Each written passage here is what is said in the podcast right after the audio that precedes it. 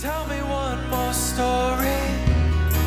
Can you go all the way back to Richmond around then? Before you knew what was possible. And there's a relic in your old hands. It's strong words to fight with. I think we should walk away. I saw you through the glass door. And I was acting on my best behavior. Whoa. Now let me um, go off script here and fast forward to your 20s. Yep. So this has has persisted yeah. So yeah. Uh, in a way that you're you're you know if if I if I can understand some of your essence around that age, you're the life of the party. yeah. You're walking in, you're whatever it is that you are, charismatic to chug this beer, and and you're going to Yeah. be right there with everybody. Uh-huh. um, but to your own demise in a lot of ways you know that this this goal of making everybody like you um, becomes detrimental to your own health correct yeah deadly um so i i was um i became quite a delinquent in my you know tweens um i really uh intellectually you know em- emotionally dropped out of school probably around fourth grade and that was about the time that race was was really hitting me in the face I understood it was a major problem, and um, you know, I I wasn't being taken seriously by by anybody. Nobody encouraged my talents. Um, I wasn't prepared for anything. Um, but so I, you know, I got into trouble. I I was a criminal. Um, I was arrested many times. Some of them quite major arrests, drugs, crime. You know, breaking into houses and whatnot. Um, I uh, I was never violent, but uh, I had a lot of internal rage. You know, they say depression is rage turned inside out. You know, so I would I was probably you know severely depressed, and I didn't understand it at the time, but I was suffering the early uh, manifestations of, of post traumatic stress disorder.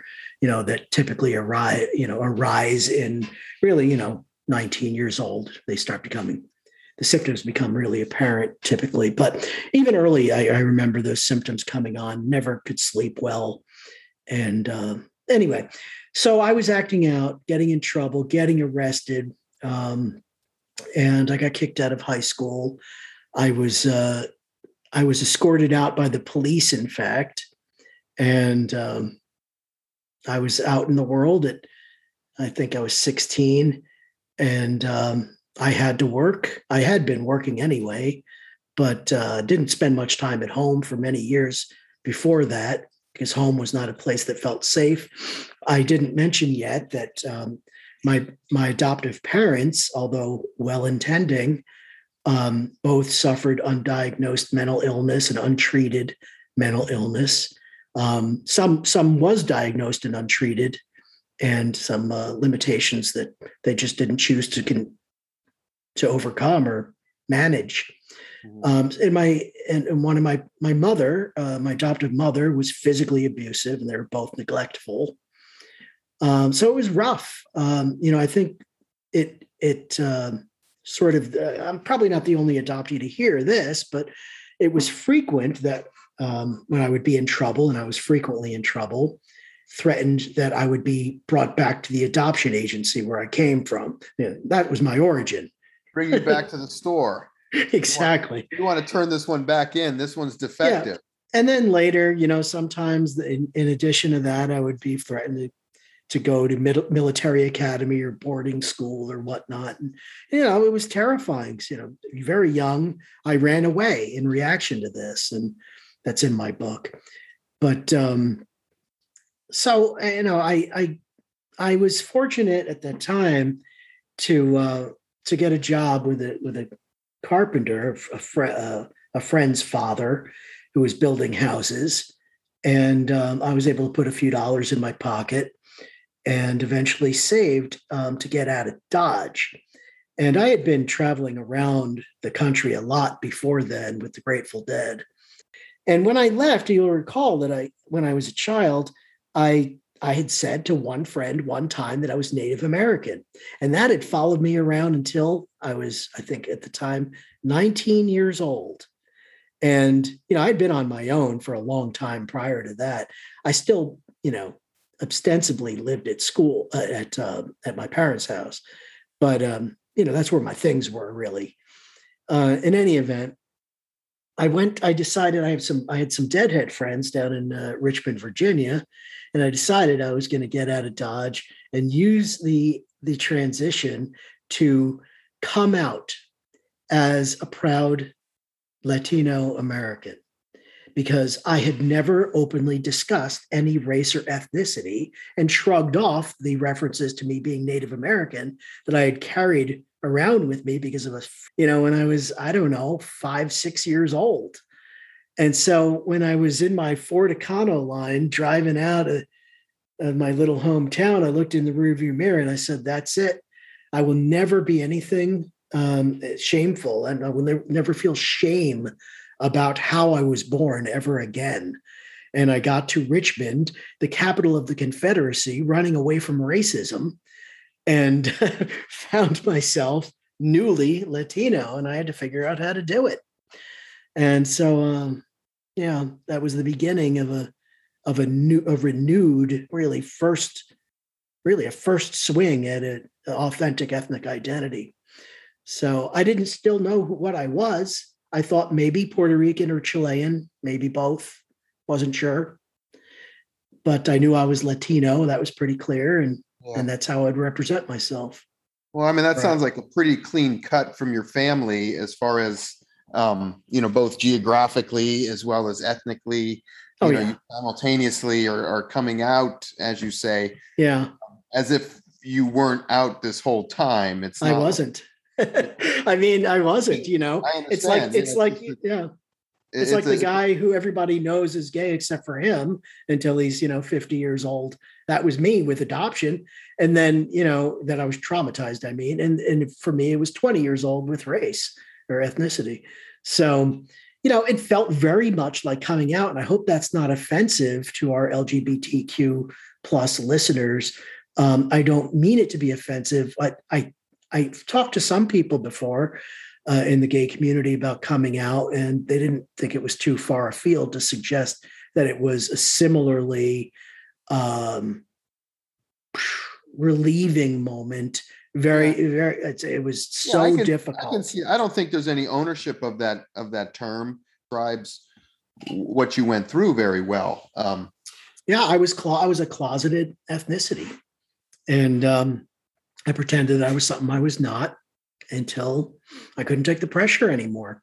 Mm-hmm. And, uh, you know, it wasn't until 30 years later that I could feel good about myself still, but that was the, that was the first step.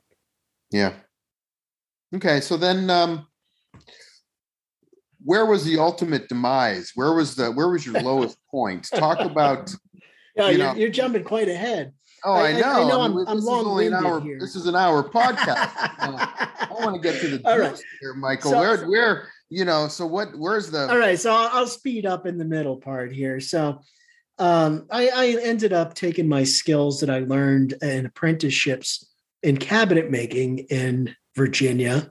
I had several different opportunities to learn that trade, and um, I, I moved to Chicago to meet up with some uh, friends there. Um, uh, we got a place together. I ran out of money, got stuck in Chicago, and met my first wife. And um, I was on my way to Oregon. Actually, uh, my friend Blue, who's still my best friend to this day, um, was he and I and his his new at the time his his new serious girlfriend, who's now his wife of I don't know twenty five years or so. Um, we were all going to go out to to Oregon because you know I heard some hippies talking about it and they sounded like they were positive. So in any event, I was traveling without real intention. Uh, I met my first wife. I opened up a little cabinet making business and had a small amount of success. I was able to pay the bills. but I was coming home and I was uh, reading instead of doing my pricing, uh, pricing my jobs and doing drawings and specs and whatnot. So my wife one day came home from work. She was an educator. Uh, so she came home and asked, um, What are you doing? And I said, I'm reading. What does it look like? She said, No, no, no, that's not what I mean. Every day I come home and you're sitting on the couch. You didn't even wash, you know, all that dust off of you. And you're and and you're you got to Nietzsche open. You're you're halfway through the book that nobody reads. You're the only person that reads Nietzsche. Why don't you consider going to school? I said, huh. Nobody ever said that to me before. So, you know, I, I don't know. I don't remember if she said it more than once, but I wanted to. I tried before when I was in Richmond, wasn't able to go. But um, so I, I enrolled in a local commuter college and it turned out I was good at it. Got a degree in philosophy, minor in French. And I was uh, very uh, interested in the Fre- uh, French existentialists. And, um, you know, Nietzsche was kind of my guy for a while, liked his writing most of all. But um, so I, uh, you know, for the first time found something that I was good at. And, you know, this was very clear that I, I excelled in this arena. So I graduated and uh, was divorced. Um, that marriage was was doomed to fail. Her uh, previously with nothing. I was homeless in Richmond for some time when I got there. So, but I was I was destitute again. Um, now I had student debt and nothing because I was left with nothing. So I was starting over, and I asked myself what I could do. What are my skills? And I didn't really want to go back into to, uh, working in a trade. So I tried to figure out how I could use my skills that I learned in school and my abilities that I discovered I had, and uh, was able to land a job after uh, going to South Florida um, with uh, a company that was uh, a senior living community that served all levels of care, and they had a research division. And so I got a job as an uh, as a you know basically a glorified secretary um, who worked under the, the person in charge of research. And he, you know, introduced me to social science. And uh, I saw applied social science and I thought, what a freaking tool. You know, this this is something that I could use. And um, and I loved what I learned working in gerontology, but race still followed me around. So I, I had the opportunity. I went and and got another job then back in Chicago, better job um, with a different research institute on aging. And through the two different positions, I was able to travel the country and see different um, skilled nursing facilities and some unskilled, you know, at more independent levels of living. But what I noticed was, you know, there was a lot of segregation in in old caring for old people. Even within a facility that you would see very few most of the facilities i would go to very few non-white people. And when you did they were typically on their own sectioned off. Um, they didn't really much interact i noticed. But there was also facilities that were specifically ethnic group based like uh, in Cal- northern california i went to a, a really interesting uh, residence for older japanese people. And you know i went to places in chicago that were for you know focused on mexican americans. And but what i saw was this health disparity in, in the delivery of care and the conditions. I was like oh man this is going to follow me the rest of my life. You know these people are not being treated right at the time where they need this help so you know so badly and so I decided I was going to go to graduate school and I was going to focus on these racial issues that had haunted me for so long but I cared about health too. And I thought that if you could see um, racism manifest itself in people's bodies and in their health and, and physical well-being, mental and physical well-being, then you know you would certainly be able to convince people to make changes in, in our systems in the world and in our in our thoughts and our ideologies. And so I went to graduate school um, at a major university, major research university, studying under some famous people um, in, in a sociology program. And I, um, I was able to earn my master's and my doctorate in just four years. Um, so it was it was good because I had met my second wife in the process, and she was a little ahead of me. She was moving out into a faculty position um, before I was defending my dissertation. So, long story short, uh, I was married and um, we had a child um, several years later. I was working at a university, again, another Research One university. I had a very good job. Um, I was working in a Department of Medicine and also um, in the School of Public Health. And um, so I had sort of do, uh, two roles. I was, I was, I had been focusing my research for forever since the beginning on uh, racial and ethnic disparities in mental health and healthcare in the United States. And I, I took a, I'm a quant, quantitatively trained researcher. I take a life course perspective and um, had, had focused on um, lesser studied Latino subgroups in mental health and adjustment related to social disadvantage uh, during my graduate program and, and, shortly following after. But I moved into health services research later with a focus on severely mentally ill people.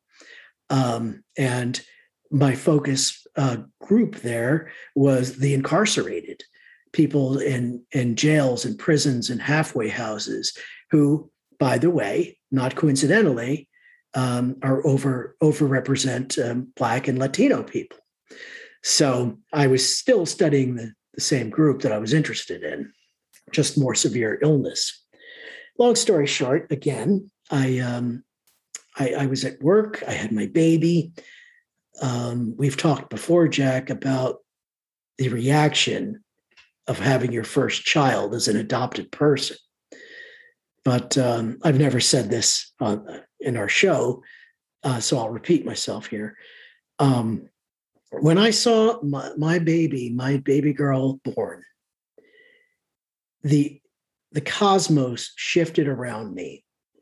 And I looked at my genetic reflection for the first time, and it changed something inside me so deep down, so primal, so ancient that I didn't know existed, um, that I started spinning out of control already a severe alcoholic since the time of my early teen years and still um, struggling with then uh, understood PTSD, but still not formally diagnosed. I, my drinking spiraled out of control.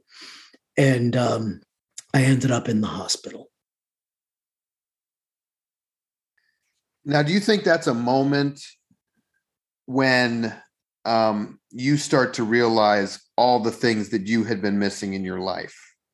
You know did, did do you think that that cosmic shift um, had anything to do with the absence of what you had compared to what this child has now? That was the matter at hand but no i did not yet understand it took me um, two near death experiences to come to the understanding that would save my life and make it worth living. And the first time uh, I, I went to the hospital by ambulance, I was uh, I was throwing up buckets of blood. Um, you're a physician, you're familiar with esophageal varices, and I had encephalopathy. My brain was swollen. I couldn't think straight. I shouldn't have been driving for a long time um, you know, I managed to remain functional for the most part, but I had been at work in my office in um, uh, it, where I when I, where I worked on the prisoner uh, research, and um, I had uh, I had a meeting coming up with the IRB. They had some issue with a study that I was running. I had a small grant to study uh, a mental health intervention.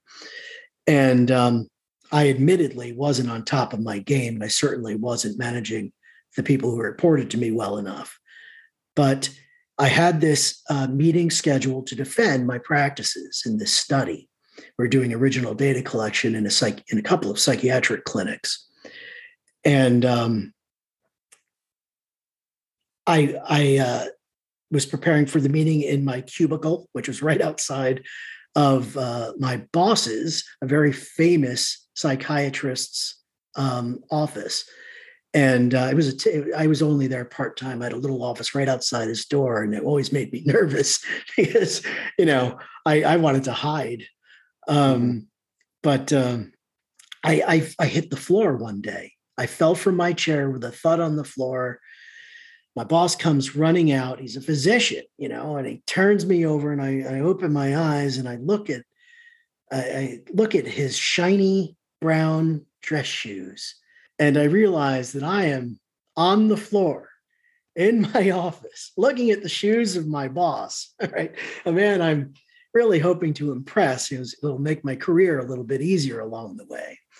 He says, Are you okay? I said, I, I don't know, you know don't know what happened. I wasn't really clear on what happened. I passed out. And I had passed out before, but never so publicly like this and so hard. Mm-hmm.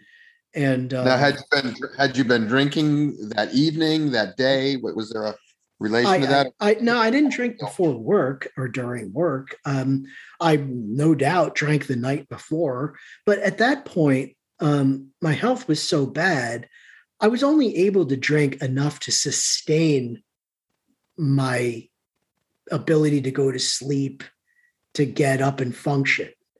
Um, I wasn't anymore drinking the bottles of vodka that I had been drinking every night. I mean, I drink a, I would drink a handle of, of vodka a night, and uh, but I wasn't able to do that at this stage. But nonetheless, you know, I was toxified, and um, and you know, I, I should have been hospitalized long before then. But uh, so, you know, I, I, I drove myself home. He told me to go to the hospital. I worked at a hospital, it was right next door. Um, I refused and I drove myself home, which was just enormously stupid. But um, it was shortly after that I, I had the ambulance called and I ended up at, the hospital and I was vomiting blood and and I asked in in triage if I was going to, you know, be able to get a room, or was, I was going to be able to get seen. And he said, dude, you're the sickest person in this hospital. You're right up. And um, and I said, oh, that sort of put it into perspective. So, you know, this this episode of hospitalization, which was you know several days, um, with de- detoxification involved, it is very painful and terrifying. Um, you know, I was um, I was uh, both uh, both my hospitalizations near the end there you know I was completely delirious.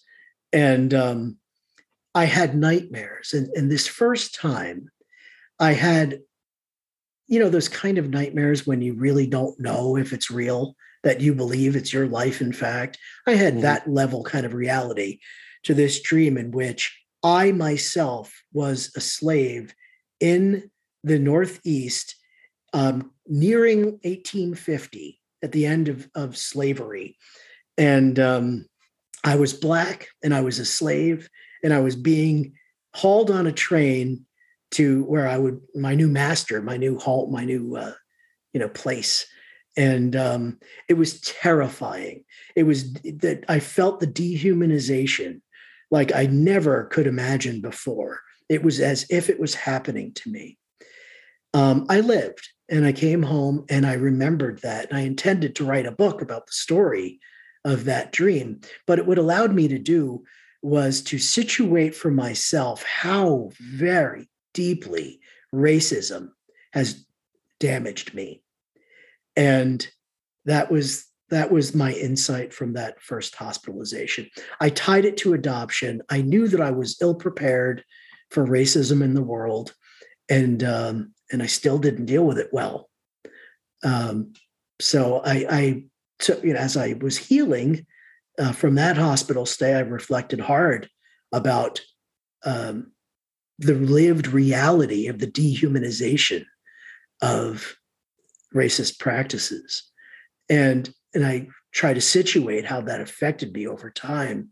You know, being falsely arrested and and beaten by the police in in uh, in Chicago, right there in the police station uh, lobby.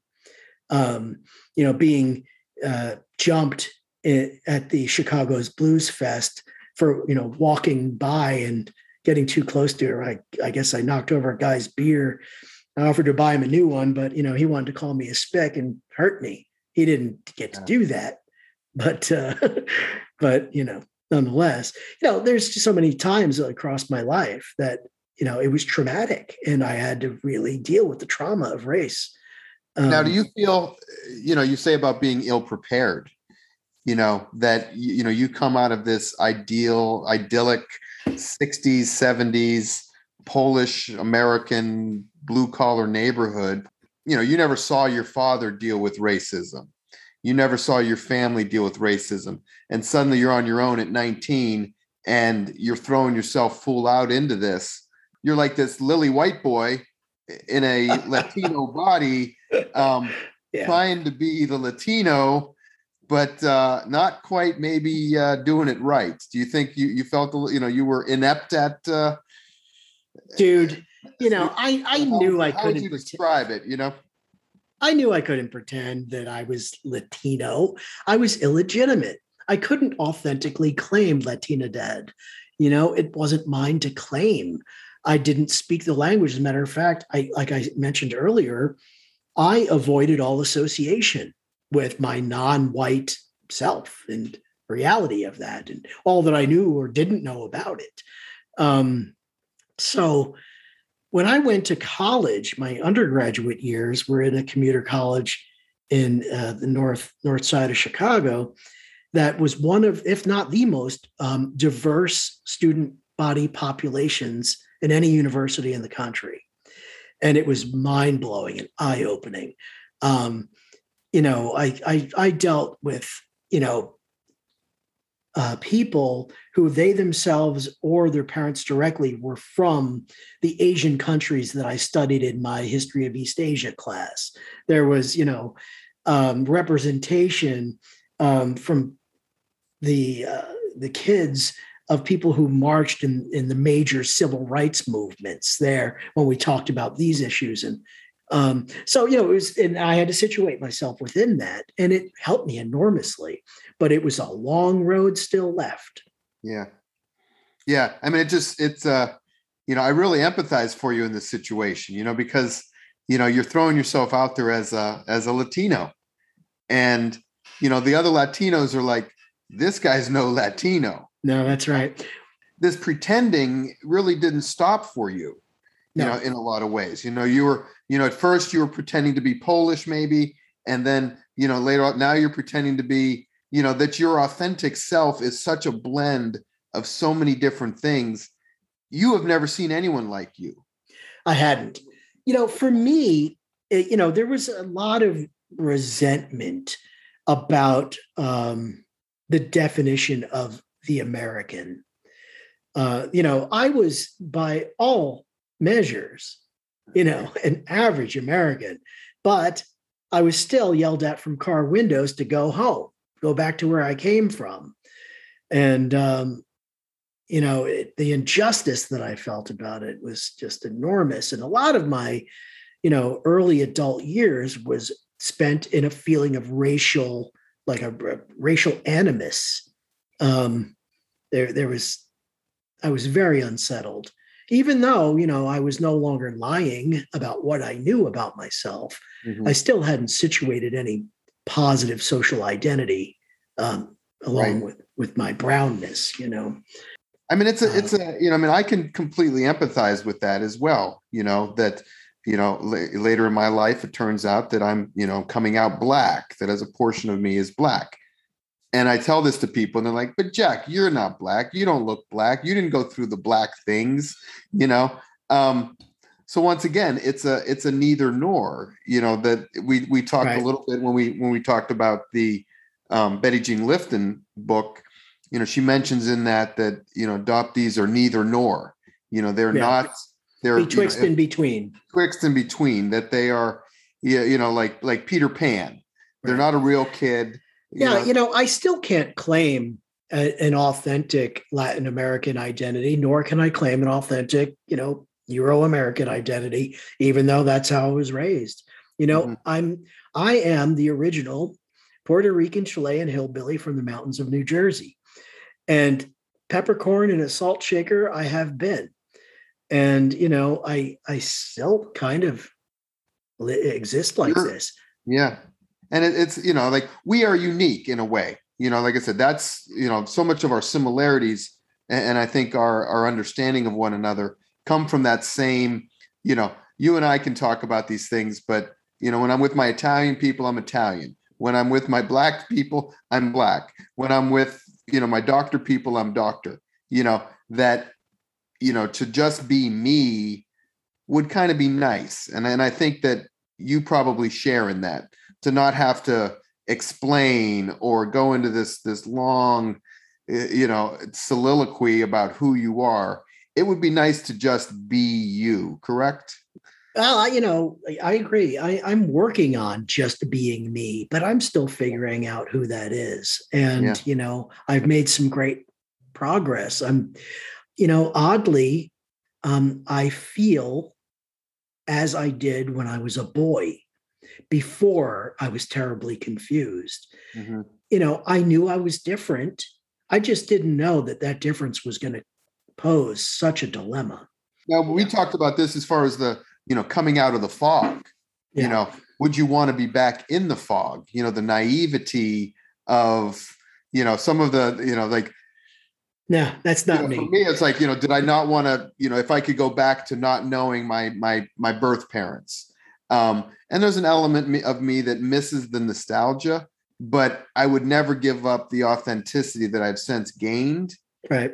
And at least you know, even though you know I may be uncategorizable, at least I have a me that makes more sense. And it sounds like for you, you know, this coming out of the fog experience has has revealed the you that had been hidden or yeah. so many well, layers of so many layers of culture veiled on top of them. As you know from our many conversations um, i have a real hard time defining the self. It is a some well, you know not technically i could wrap the words around it. What i mean is to come to um, to come to some relaxed feeling about the idea that there is some natural me that but you know i we've come to feel more comfortable in my skin you know since i came out of the hospital the second time which i haven't yet described um you know after coming out of the fog i i can it's my health was just immediately improved but i had continued drinking after my first hospitalization. I'm not sure that I was uh, at the same rate of decline as I was immediately following my daughter's birth prior to my first hospitalization, but I was I was packing them away pretty good. And uh, you know, I don't sleep well and never have, so um, that was that was adding to the problems. Um, I ended up going back to the hospital, and same story. I was vomiting blood. My throat was torn up. Um, this time it wasn't very clear if I was going to make it, even less clear than it was the first time. I should have been a goner, probably. But uh, I went to a first hospital and I was treated. Well, I didn't mention this earlier. I was treated very badly in this hospital the first time I was there. That's a whole other story. But I ended up back in that hospital. And mind you, I had PTSD. Being in the hospital in the first place is very disempowering and very uncool for people like me. But then I was back there again after a bad experience there, and I was delirious. So I was a very troubled patient, a troublesome patient. And I had very little sense about me. And I, you know, I couldn't control my body. very much. So I was, you know, I was restrained and neglected and even, you know, ridiculed both times um, at the same hospital. which made me worse. It made my PTSD out of control. They gave me drugs I shouldn't have had, things that, you know, it didn't interact well. And um, so I go into, you know, what I believe to be a near death experience state. I was on a ventilator. I was patched, I was hooked up, you know. And you, well, you could tell me better than I that I know how I was hooked up there. It's basically on life support. And um, and my wife wasn't able to be there, so I was alone. And I was very aware that not only was I alone, but I was in hostile territory. At least that was what was in my head, as it usually is for somebody with PTSD who's feeling disempowered. So in my mind, I I see myself reaching out from my hospital bed, although I can only reach my hand up a little bit because I was restrained. And um, I, I'm not even sure I was actually lifting my hand, but I started screaming out. I was crying out for help. And I first cried out for my wife. I cried out and she wasn't there. She, nobody, nobody came to help. She wasn't helping. Then I cried out for my sister, which I reflected on at the moment and felt was odd. And then I cried, you know, the sister I grew up with. And then I cried out for my mother, and as I was doing that, I realized that it wasn't the mother that raised me that I was reaching out for, but the mother that I then realized in that moment that I had been grieving my entire life. I don't know if I was physically yelling or screaming like I thought I was. You know, I don't know. I'm not a religious person. I wouldn't even describe myself as a spiritual person. But I had a great epiphany in that moment. And I understood that I was traumatized by my abandonment. I was lucky enough to live and reflect on that truth. And so that brings us here today. Wow. I mean, you know, yeah, I've heard this story a number of times, and I think you you really gave a good uh, feel for it this time. I mean, I, I you did a great job of just digging down deep because these these some of these emotions and feelings are so buried you know in our own psyche you know with our own walls that we have built up and constructed and you don't want to tear down the walls that you so carefully but you know this process of you know what we're going through this you know rewriting your your story or figuring out your story or trying to define your identity or understand that you have an identity um it brings you to places where it's difficult to go. So, you know, thank you for for really digging into that because that that was heartfelt, honestly. You know, I've I've always prided on myself on my intellectual honesty. I think it's one of my best traits. It's one of the traits that I've allowed myself to be proud of, even prior to being proud of other things more recently. And that intellectual honesty um, was what I needed when I was on my deathbed, facing the truth of my grief. I I had a choice. I could have called that a phantom, a delusion, right? Meaningless, right? Grasping at straws. I could have made different sense of it. Yeah. But in a way, no, I couldn't have done that because yeah. the reality of it was cosmic. Yeah. Now, Michael, our next plan we talked about, and this maybe this is a good time to think about it after mm-hmm. you know spilling your guts here and uh, you know getting down to the the, the nitty gritty that uh, you proposed bringing one of your childhood friends on. Yeah, yeah, and yeah. So I, I've talked to my very good friend of uh, thirty plus years, Blue. I mentioned him earlier. He um, he became a friend uh, in Richmond when I first left my hometown. And he was one of the first per- people to know of my new ability to call myself Hispanic. Talk to him and kind of get, uh, you know, Michael said he was messed up all these years. Did you see it or what did you see? You know, I'll be interested uh, to see what he says. Yeah. When you, when you brought that idea to me, I'm like, that's great. I would love to bring a few, few people in here as well. But, um, you know, this is a good way to start, and uh, I'm looking forward to that. I think that's going to be uh, really interesting. Yeah, me too. Well, thanks again, Michael. I think um, you know you really gave a, a good, uh, broad view of of your life and where you are today as it stands. Uh, when your friend Blue comes on the next episode, I think we want to get into a little bit about some of the reunion and how you've recovered. Um, you know, we've we've heard the the the low point, but clearly you have, uh, you know, you have blossomed in so many ways as you know in your 40s that you are you know I, I find you to be a very impressive a very intelligent guy who also has you know a good deal of uh, street scars. So you're you're a badass with a brain. So um, i appreciate that. And, and I'm, it's an honor to, to work with you and uh, have these but i look forward to hearing from blue and see what he has to say about all this. I look forward to that too. So well, thank you, and uh, let's let's meet again, you know, on the next episode. Until next time.